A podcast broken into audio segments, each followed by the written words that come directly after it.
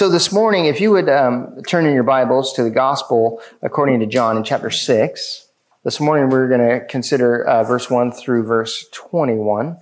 This is a probably very familiar passage to most of us, uh, the feeding of the 5,000.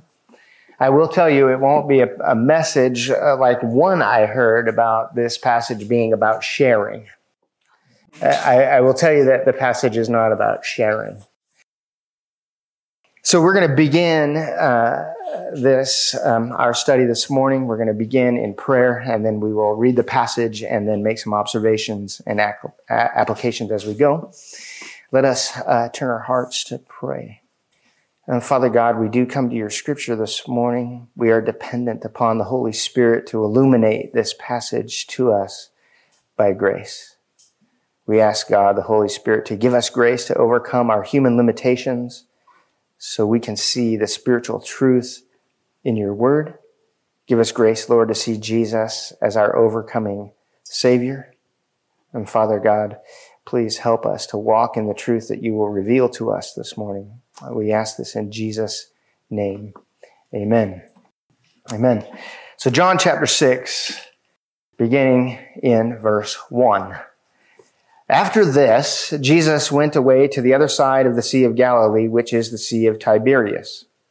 And a large crowd was following him because they saw the signs that he was doing on the sick.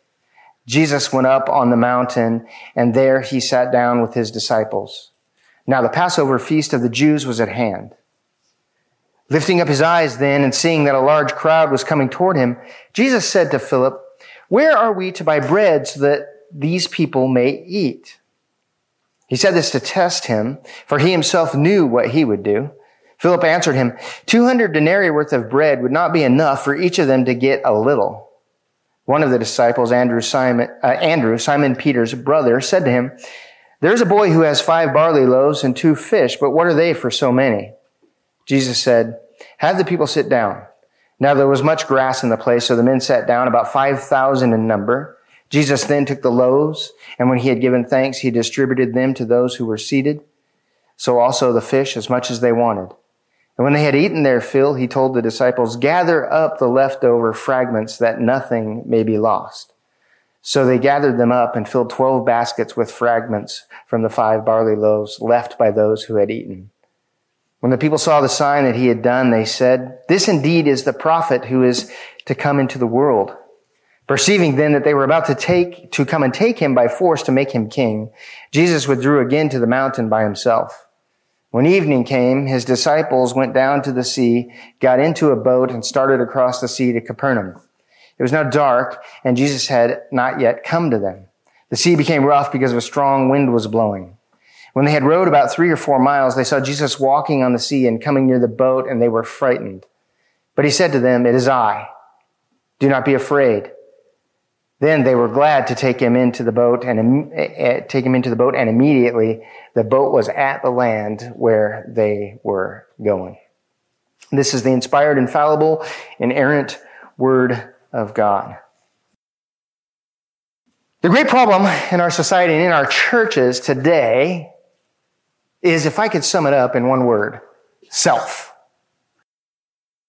The great problem in society and the great problem in, in churches today is self.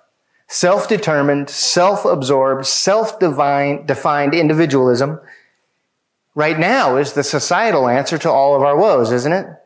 To have a self-defined, self-determined, self-absorbed way of looking at the world is the way in which they tell you that your woes in this world will be solved. But this philosophy has crept into the church today. As we looked a few weeks ago, and I said, we have an I problem.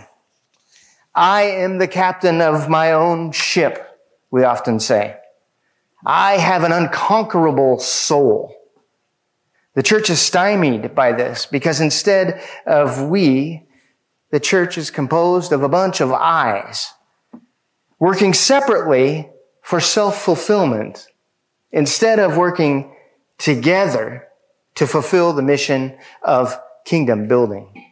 We often work so much for ourselves and what is, makes us comfortable, uh, what we might want to hear and think and feel and do, what is according to our will, I guess, that we, we lose the picture of this church gathering every Lord's Day is a we thing and not a me thing. But society, of course, tells us that it's me, that it's, it's I, that I should be concerned with I. Well, Chuck Swindoll writes this, if you and I have souls that are unconquerable, the sky's the limit. If we are really our own master and captain, then watch out world. What seems so right is in fact the most dangerous heresy in the world. He says, what is it? The emphasis becomes on what we do for God instead of what God does for us. Most people see themselves as masters of their own fate, captains of their own souls. It is an age old philosophy deeply ingrained in the human heart. And why wouldn't it be? Because it supports humanity's all-time favorite subject, self.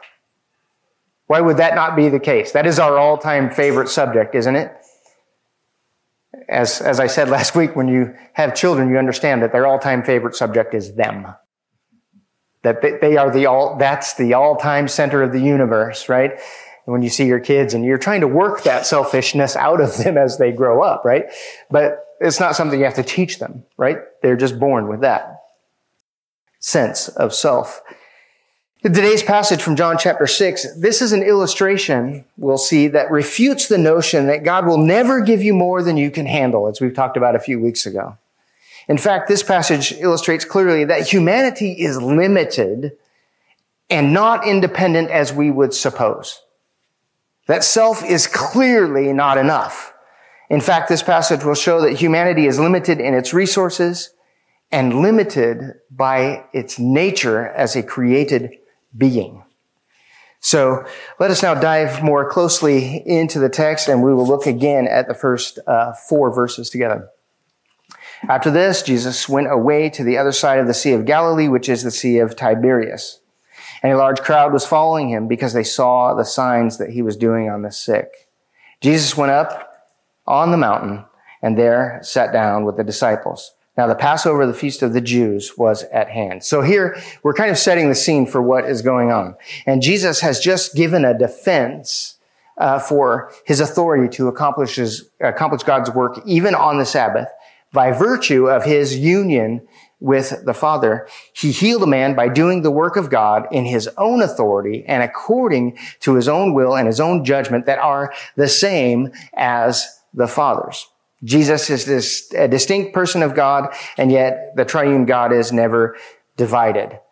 So after this, a crowd has gathered on the other side of the Sea of Galilee, and Jesus and his disciples are actually going to uh, away uh, to take a break, to take a rest. And this, as we think about mountains, when it says it goes to a mountain, this is not necessarily a mountain, but it is an elevated place. It is likely that this place that he, they're describing there is the modern day Golan Heights uh, there. Um, the, the crowd here, though, they're interested in seeing Jesus perform miraculous healings. And as we see, this is the only event that is recorded in all four gospels. And Mark's gospel will help us a little bit here fill this out in chapter 6, uh, verses 33 through 35, it fills in some details that help us this morning. You see, because Mark records that Jesus intends for the disciples to break away to a desolate place to rest a while. John's gospel doesn't tell us their purpose in going here to the other side of the uh, water, but indeed that was uh, Mark's account says that Jesus said, let's go and take uh, ourselves and go to a desolate place and let us rest a while. So that kind of fills in some details. And the crowd, it also says in that, in that chapter, the crowd had been running great distances from all around the towns and all the surrounding towns. And it took great effort for them to get there. And they strove so hard to get there that they wanted to get there before he got there. So they were racing ahead to try to get there before Jesus got there right? So this is this crowd that is coming in. And the reason why I wanted to emphasize that is as uh, I was looking at this passage this morning, I was like, or this week, I was like, so, um, what, what would be the point in Jesus wanting to ask a question he's about to ask? Where can we get food for these people? Why would that be the natural thought? Well, it's because Jesus uh, knew their distance that they had come, how far they had traveled, how hard they had worked to get there, and he had compassion on him. So, though Jesus has come here uh, to this place to rest, I want to remember from John 5, 17 that Jesus said, my father is working until now and I am working.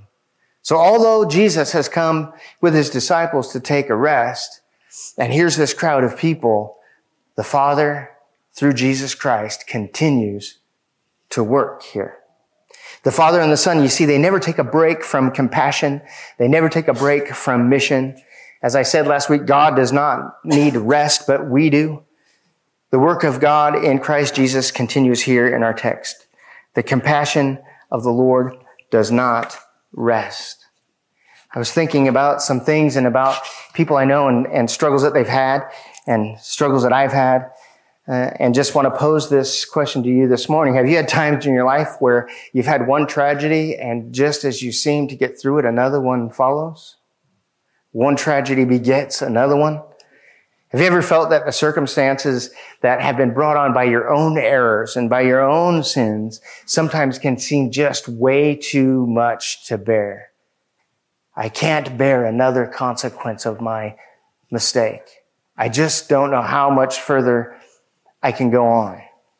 Have you felt as though the Lord then is sort of withholding from you compassion and mercy in those really hard times? It just doesn't get better.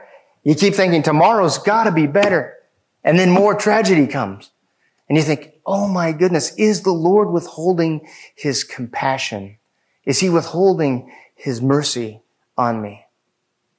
I know the Lord to be compassionate and merciful, but yet I don't, I'm not experiencing that. Is he, is he somehow withholding it on me? Well, the weeping prophet Jeremiah seeing and experiencing the affliction uh, of God's people and the wrath of God upon them as a consequence of their own sin, writes in Lamentations 3 verses 18 through 23. And I'm going to read this to you from the King James Version as it is more clearly stated in that, in that uh, version. And I said, my strength and my hope is perished from the Lord. Remember mine affliction and my misery, the wormwood and the gall my soul hath them in remembrance and is humbled in me.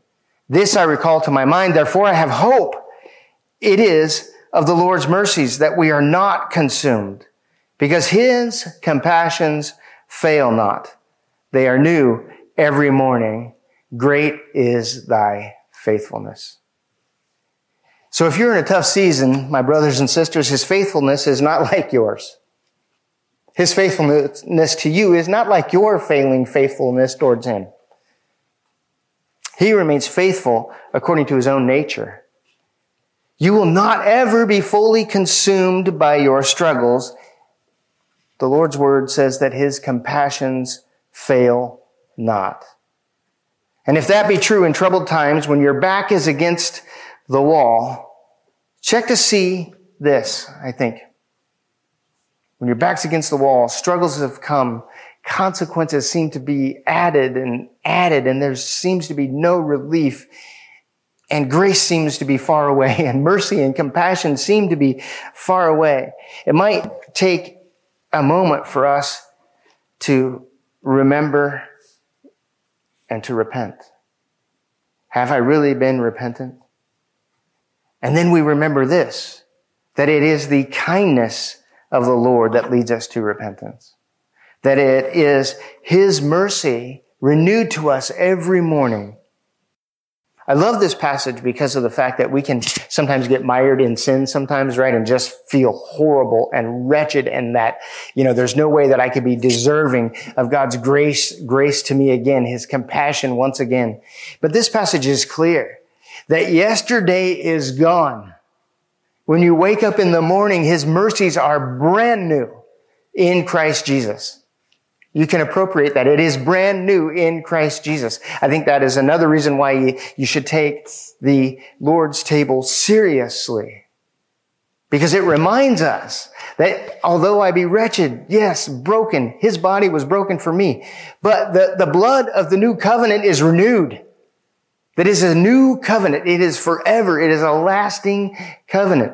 And when you wake up in the morning from your wretched day before, you say, Oh Lord, thank God that your mercies are new once again, that I am forgiven and that I walk in newness in this forever covenant shed by Jesus' blood. No work of my own, just mercy and grace and forgiveness. Nothing I can do has, has afforded me this great salvation, but your mercy, Lord, and your mercy alone.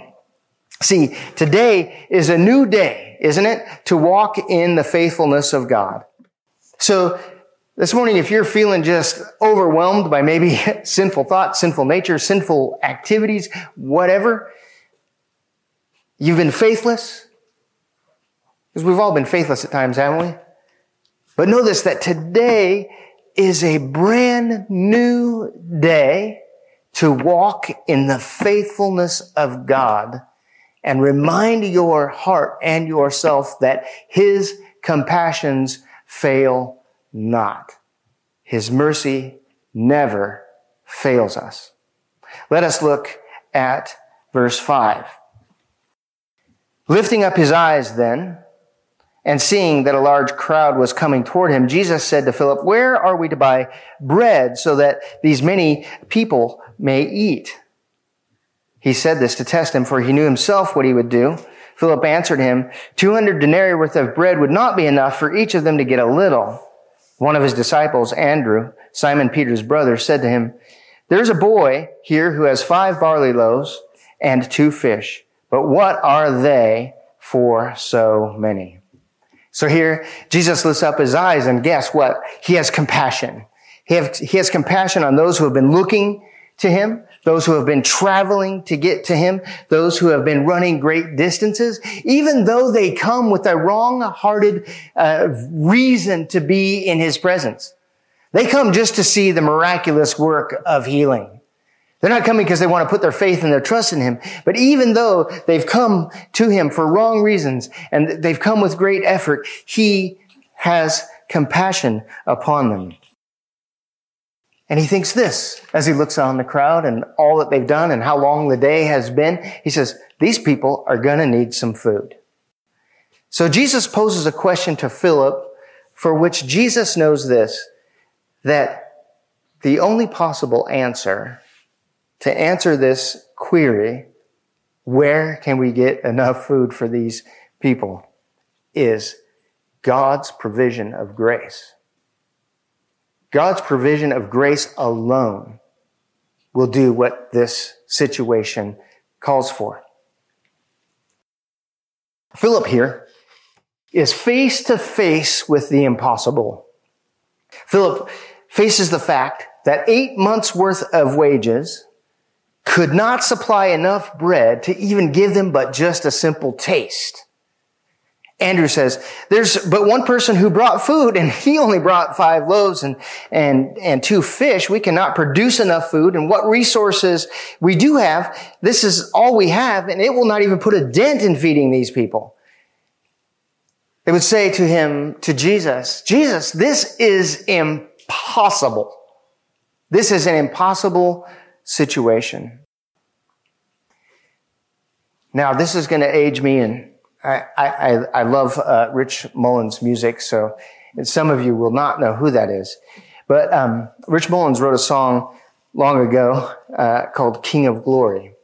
And in this song, he writes, Surrender don't come natural to me.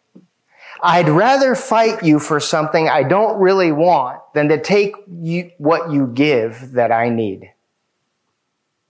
It's a heavy lyric when you think about that. We don't really like to readily admit our dependence upon grace until we face our human limitations, do we? We often don't recognize that we are in need of God's grace until we're really pushed up against our human limitations. When our human limitations come right in front of us. That in my humanity, this is impossible. Until we face the impossible, like that song says, surrender don't come naturally. And here in verse six, he said this to test him, for he himself knew what he would do. Jesus tests the disciples by proposing something that would push the limits of their human ability. He here is pushing the limits of their human ability, isn't he? He says, here, where are we going to get enough food to feed these people? Right? He's proposing this and he wants them to get this is humanly impossible. You've reached your human limits. What is needed now is grace. What is needed now in this moment is grace. If we're going to feed these people, you're going to need a gracious act of God that will overcome your human limitations. So I want to ask us to understand this and to think about this this morning because I think often we get the idea of grace wrong. How do you understand grace? Is grace something you tap into and then you only get it if you tap into it and you receive it by faith? Does God, God give grace only to those who would cooperate with Him? Grace has often been defined as undeserved, unmerited, unearned favor from God. Grace is that which is necessary given our human limitations, isn't it? Grace is really that which is necessary given our own human limitations. Without it, friends, you and I are completely undone. We are completely limited. The contribution of the disciples in this scenario is what? Null. It's zero. There is no contribution to the feeding of these 5,000 by, by any disciple. Even the, the, the five loaves and the two fish, that's not really the provision that's going on here, right? Eight months salary could not supply enough food to satisfy the hunger of all this multitude. Without grace, this is impossible. This would have to be a work of God alone. This was beyond human limitations, human resources, human ingenuity would not overcome this task. A gracious act of God was necessary. Would you turn with me to Matthew chapter 19? I want to look at verses 24 through 26. Again, I tell you, it is easier for a camel to go through the eye of a needle than for a rich person to enter the kingdom of God. When the disciples heard this, they were greatly astonished, saying, Who then can be saved? But Jesus looked at them and said, With man, this is impossible, but with God, all things are possible. In this passage, Jesus teaches that no matter how abundant human resources are, when it comes to salvation, humanity comes to the equation empty handed. There's not enough. With man, salvation is impossible. What can you, oh man, contribute to your salvation? When it comes to salvation, all that you possess and all that you desire to contribute by way of righteousness Isaiah tells us, is but filthy rags. Humans are limited in all things necessary for salvation. The only thing that humans have in abundance, what do you guess I'm going to say? The only thing that humans have in abundance is sin. That is all that we have in abundance. There's a never ending flow there's a supply. It just doesn't end. We have a never ending flow of uh, supply of sin. I have had uh, dear friends leave our congregation because I made this statement to them that the only thing you bring to your salvation is the sin that made it necessary. And I've had folks say that's too harsh. I said, it's not too harsh, it's too true. It is not too harsh. It is the truth of what the scriptures say. What then do you contribute to your salvation, right? What do you contribute? The sin that made it necessary. And then we understand this, that salvation is all of grace. It is not a synergistic work. That is, that God is not uh, partnering with you. right? He's not come and said, you know, if, if you'd like, if you, if you're willing, if you, if, if you so desire, I, I have salvation for you. And, and, and the way that you can get it is if, is if you do your part and I do my part and we'll meet in the middle and then you're going to have great faith. That's not the way it works. It is not a synergistic work where you provide the faith first and then God provides the grace. It's not like that.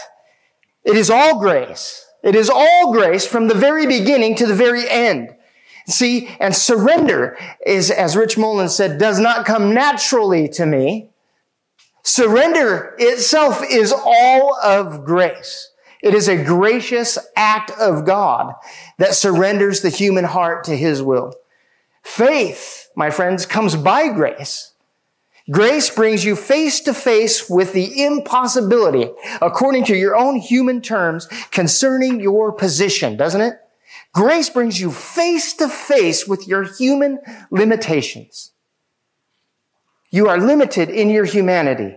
Listen to what Paul writes to the church in Rome in chapter 9 verses 15 and 16. And this is God speaking, I will have mercy on whom I will have mercy. I will have compassion on whom I have compassion. And then Paul says, so then it depends not on human will or exertion, but on God who has mercy. You see, it's all dependent upon God's grace. Now, some people say that this is sort of harsh and this is sort of stiff thinking. But here's the thing. And that, and that then those who believe in this way are somehow unloving. Oh my goodness, you've got to be kidding me. That the, the person who understands who they are in relationship to who God is as a person who is filled with love. They understand just how much love it took to save their sorry soul, right? They understand that. Those are people who are filled with the love of God and just amazed and enthralled with worship, aren't they?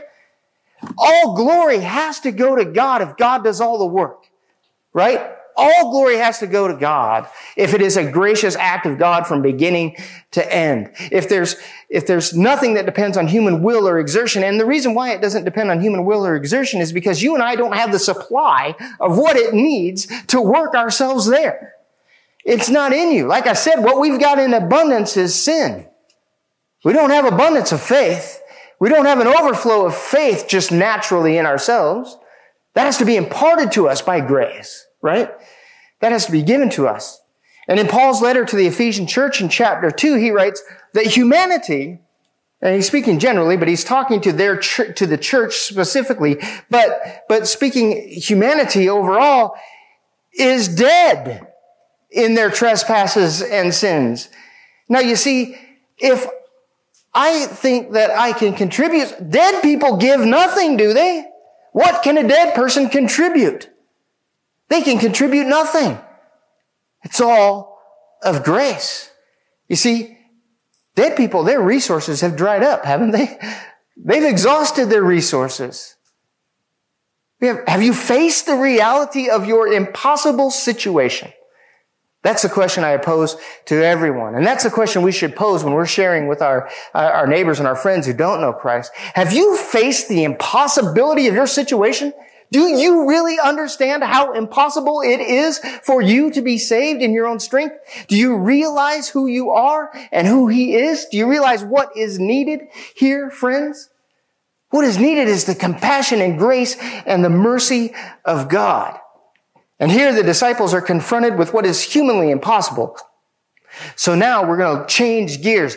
They've seen what is impossible. And now we're going to see the limitless provision of God in Christ Jesus.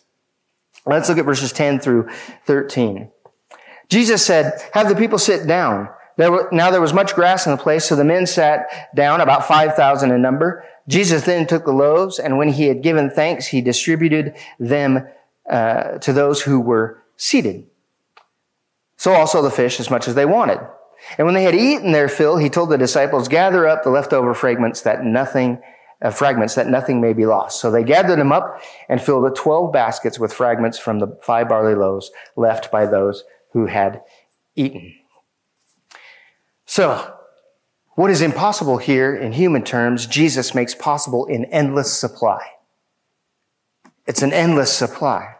The work of God never rests. The supply of God is never depleted. The provision of the Father and Jesus Christ sustains all the crowd. And think about this. There were leftovers. It sustained all the crowd. I equate this to grace. I equate the bread to grace. Think about this. There's grace left over. There's enough grace to supply everyone who would turn and believe. And if you come late to the show, and if you've come late to, to salvation, guess what? There's a leftover bag, a basket full of grace left over from God for you. There's always hope. It's limitless. It never ends. The love and the work of God is, it never rests. The supply is never de- depleted. Think about this. His provisions never exhausted. Psalm 50 verses 10 through 12 tells us this. For every beast of the forest is mine, the cattle on a thousand hills. I know all the birds of the hills and all that moves in the field is mine. If I were hungry, I would not tell you, for the world and its fullness are mine. The life-sustaining food from God is abundant. John 10:10 10, 10 tells us, uh, Jesus tells us this: "I came that they may have life and have it abundantly." Do you look at your condition and think it is impossible for me to ever change my lot in life? I mean, as a Christian, I know some Christian brothers and sisters who are mired in some things that they just never seem to overcome, but they think they're defeated. They talk to me as if defeat has happened. I'm only going to go this far in the Lord. I'm only going to understand this much. I'm only ever going to believe this much. I'm only ever going to believe, be this faithful. I'm never going to get any better. It's never going to get any better to this, than this. They think that, that God has only given them so much grace because even maybe their own choices have exhausted his supply. I've exhausted the goodness of God. He can't be any better to me because I'm so bad. I've been so bad. I've exhausted God's grace by my own choices. Well, if grace was something you could work for, you could say that. But since it is abundant provision of God, you cannot have exhausted God's grace. You cannot have worked enough to earn it or to keep it. The life that you have been given in Christ is by grace and it is that in abundant supply. See, I would say this, and I thought about this uh, a lot this week. His grace is a barely tapped reservoir. I barely touched it in my own life. I have barely tapped into grace, into receiving it, into understanding it, into being empowered by it, and to living according to it. It is, it is a barely tapped reservoir. But here's the thing. This barely tapped reservoir, even by all of us, has been appointed to you by grace because of Jesus Christ's atoning death for us. But it's only been tapped for those who believe. You've only tapped into it by faith. Do you believe? Have you received this grace to believe? Now you have an abundant resource forever, an ex- inexhaustible resource of grace. Or have you yet to come to Christ? Have you yet to come by His grace? I would say this, and if you have friends who you've preached to or tried to convince that they ought to receive the gospel, and they've been resistant for years and years and years, and you're almost at the point where you think about giving up, it is never ever too late. It's never too late. Grace has not been exhausted for them. It's still there in abundance, in overflowing. It is never too late. And if you think it's too late for you, it is never ever too late. Today, God in Jesus Christ has abundant grace. And he still does this. Still, to this day, God makes dead men and dead women live. He still does it. He's continuing to do it. Ephesians 2, 1 through 9. I just want to read it because I think it's a great passage that fits this so well. And you were dead in the trespasses and sins in which you once walked, following the course of this world, following the prince of the power of the air, the spirit that is now at work in the sons of disobedience, among whom We all once lived in the passions of our flesh, carrying out the desires of the body and the mind, and we're by nature children of wrath like the rest of mankind. And then the great phrase in the Bible, but God. But God, rich, being rich in mercy, because of the great love with which he has loved us, even when we were dead in our trespasses, made us alive together with Christ. By grace you have been saved. And he raised us up with him and seated us with him in the heavenly places in Christ Jesus. Now get this. This is about the abundance of grace. So that in the coming ages he might show the immeasurable riches of his grace in kindness toward us in Christ Jesus. For by grace you have been saved through faith. And this is not your own doing. It is the gift of God, not a result of work so that no one may boast. Although you and I are limited in our humanity, but God. That's a phrase you can stop at right there. Although we are limited in our humanity, but God. He is abundant in resources. He is abundant in grace. He is abundant in mercy. He is abundant in love. But God, who is rich in mercy, has immeasurable grace because of his great love of sinners, like you and like me. The abundant supply of grace is a gift for those who recognize this. I am limited. I have faced the responsibility. I am limited. He is abundant. I would ask this morning, are you at the limit of trying to work your own righteousness that is pleasing to God? Have you reached your limit of self-righteous works? By grace, may He cause you to surrender that which does not come naturally. May God's abundant grace bring abundant life to you this morning. Place your trust in the abundant life He offered to you in Jesus Christ. So I'm going to ask you to think about this this morning as we continue. How will you respond to grace today? In our text, we're going to see the response of the abundant provision of Jesus Christ from the crowd. Let us look at verses 14 uh, and 15. When the people saw the sign that he had done, they said, this is indeed the prophet who has come into the world. Perceiving then that they were about to come and take him by force to make him king, Jesus withdrew again to the mountain by himself. They would say, this is indeed the prophet sent from God, the promised one. He is the one who can overthrow the Romans. This is their thought, right? We need to install him as the king of Israel and we need to do it now. Do we respond to saving grace sometimes in this same way? If Jesus is king, then he certainly would desire to change all the things that bring me discomfort uh, in this world right now. He would certainly desire me to be rid of all the things that, that I suffer in this life right now. Jesus is king. That's what grace is about, right? Is making me comfortable. Grace is about saving you and giving you new life. If Jesus has given us eternal life in his name by grace, doesn't he desire that the kingdoms that we are building here for ourselves um, would be uh, ran and ordered according to the way we want them? Doesn't he? He certainly desires that our governments would run according to the way we want them. Well, no. Jesus is building a kingdom, right? He's building a kingdom that is not of this world. Did you know this?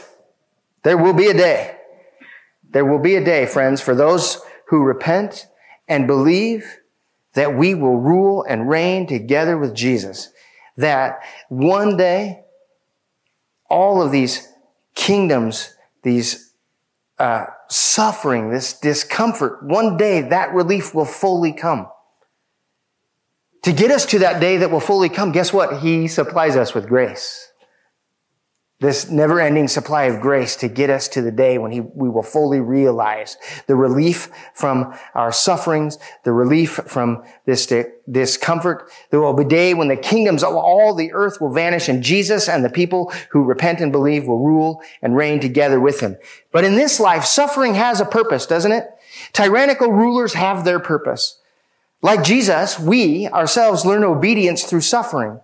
We learn our dependence upon God's grace through the suffering that we do in this world. Like Pharaoh in Egypt, even tyrants are used to magnify the glory of God, aren't they?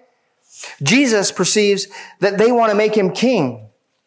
And Jesus here knows this, that he is the king, but he is the king of an eternal kingdom. His rule is not of this world and this system. He's not here to, to fix a broken system. He's here to inaugurate a new system, a system of grace, a system of mercy, a system where He is king and God is in control, where God's rule stands. This is the kingdom He's bringing in. But there will be a day. There will be a day. But for now, there is much work to be done. So Jesus is saying this here. There's much work to be done. These who want to force him to be king, one day. But right now, there's, there's much work to be done. So Jesus breaks away to solitude. The disciples don't go with him. It doesn't say this in this text, but I believe it's likely to pray. Jesus breaks away likely to pray, to connect with the Father. So he breaks away to pray. For there's much work to be done. And while we wait, there's much work for you and I to be done while we wait for the consummation of our faith. Through suffering and ungodly leaders, we are uh, continue. We are to continue every day the work of kingdom building by proclaiming the gospel and by teaching and helping others to observe all that Jesus commanded. That's the purpose of the church. That is, I believe, the response to grace. The response to grace is to proclaim the gospel. The response to grace for us is to teach and observe all that Jesus commanded and to help our brothers and sisters do the same. That's the response to grace. But then here we are. We're in this mode and, and what we ought to be doing is, is disciple making amongst each other and evangelizing the world. But here you are. I just said you are limited in your humanity. What do you need to do that? Grace. You need grace to continue. And then guess what? Good news. God still has an unending supply of grace for you to enable you, to empower you to do that which he calls you to do. And then we respond in more grace. You see, this grace is what we need and what will enable us to persevere to the end, right? It is those who persevere to the end that receive the prize. It is those who persevere to the end that receive the prize. It is those who, as they are persevering, understand, I am so limited in my ability if I'm going to make it to the end, surrender, which does not come natural to me. I need to surrender to the fact that I am limited and that God's grace is abundant. I need His grace to take me all the way to the end. And it is by grace that God Himself will preserve us and take us all the way to the day of Christ Jesus. I realize I'm a little long here, but I'm going to close. I'm going to, I think it's important that you all get this. So I'm, I'm going to, I'm going to forge on. Verses 16 through 21. When evening came, his disciples went down to the sea, um, got into the boat and started across the sea to Capernaum. It was now dark and Jesus had not yet come. The sea became rough because a strong wind was blowing. When they had rowed about three or four miles, uh, they saw Jesus walking on the sea and coming near the boat and they were frightened. But he said to them, It is I. Do not be afraid. Then they were glad to take him into the boat, and immediately the boat was at the land to which they were going. With Jesus gone to the mountain in solitude to pray, the disciples head toward Capernaum. They were facing these strong winds and rough seas, and they see Jesus walking in the water coming toward them.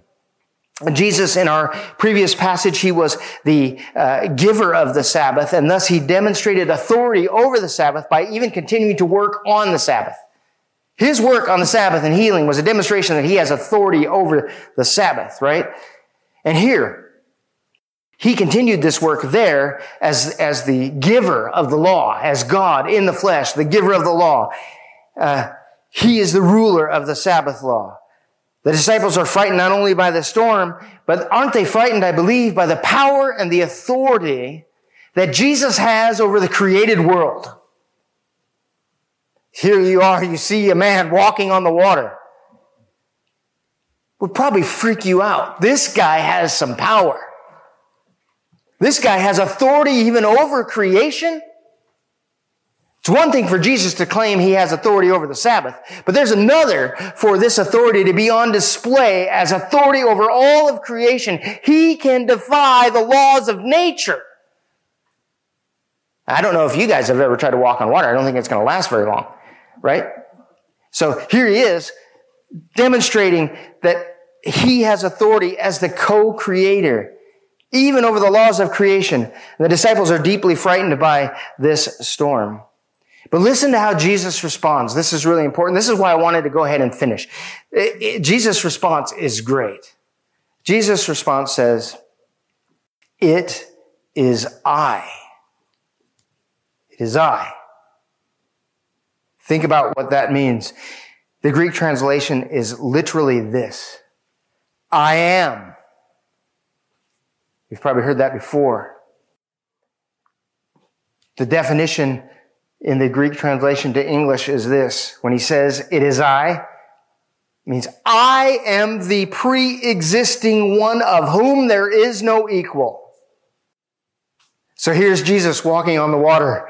They're freaked out. They're scared. And he says, it is I, the pre-existing one of whom there is no equal. I will tell you this, that if you are not in Christ Jesus today, and you are hearing this, this is true. I'm telling you that this is true. This should scare the tar out of you right now.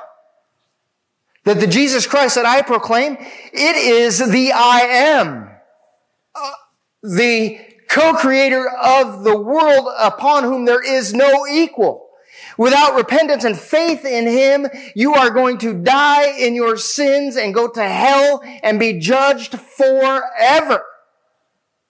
This should scare the tar out of you. You should be more frightened than these dudes were that were on the boat in the storm. You should be very, very afraid when somebody says, it is I. When I tell you that it is Jesus, it is in Christ alone that there is salvation because He is the pre-existing one. This should scare the tar out of you. Nature cannot overcome me. I am, Jesus says. Nature cannot overcome me because I am. In Jesus Christ, we overcome our human limitations by grace. But in Christ, by the mercy of God, Jesus, the creator who is not susceptible to created nature, guess what? We are not only limited by, limited in our humanity by our ability, but we are limited by nature. We are limited by our own human nature. Because in human terms, we cannot overcome death and we cannot overcome this, our natural inclination to sin. We have a natural inclination to sin against God.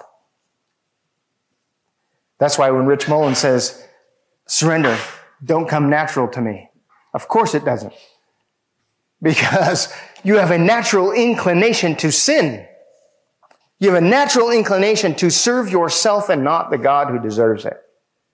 You're naturally inclined. But Jesus here, as the co-creator, walking on water, he overcomes not only human limitations, but he also overcomes the created nature. He is the overcomer of our nature, of our created sinful nature. Not that God created our sinful nature, but that we were sinful by nature.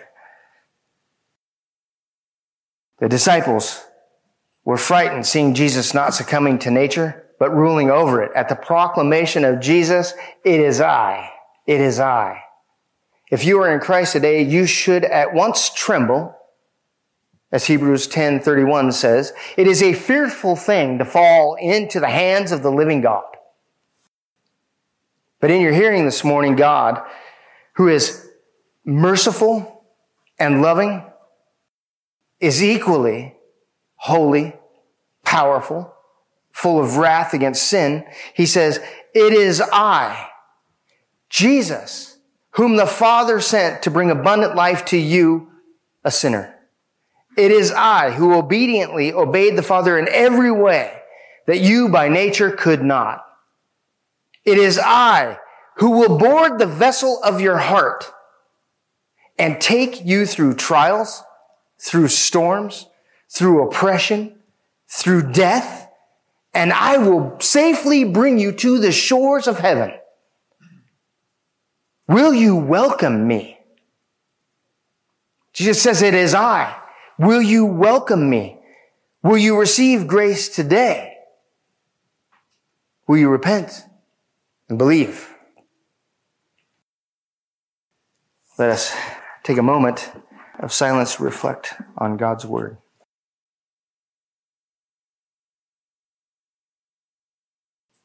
And Father God, we do thank you for your word this morning. We pray for the power of grace to enable our lives to live according to your mercy, according to your kindness, according to your love, according to your laws and your rules. Let it reign in our hearts. Lord, we understand that we are limited in our humanity, that we are, we still have corners of sin in our life. We have residual sin in our heart that needs to be eradicated, Lord. But Lord, help us by grace. Help us to trust that your supply never ends, that you will enable us to do that which you've called us to do. We ask all of this in Jesus' name. Amen.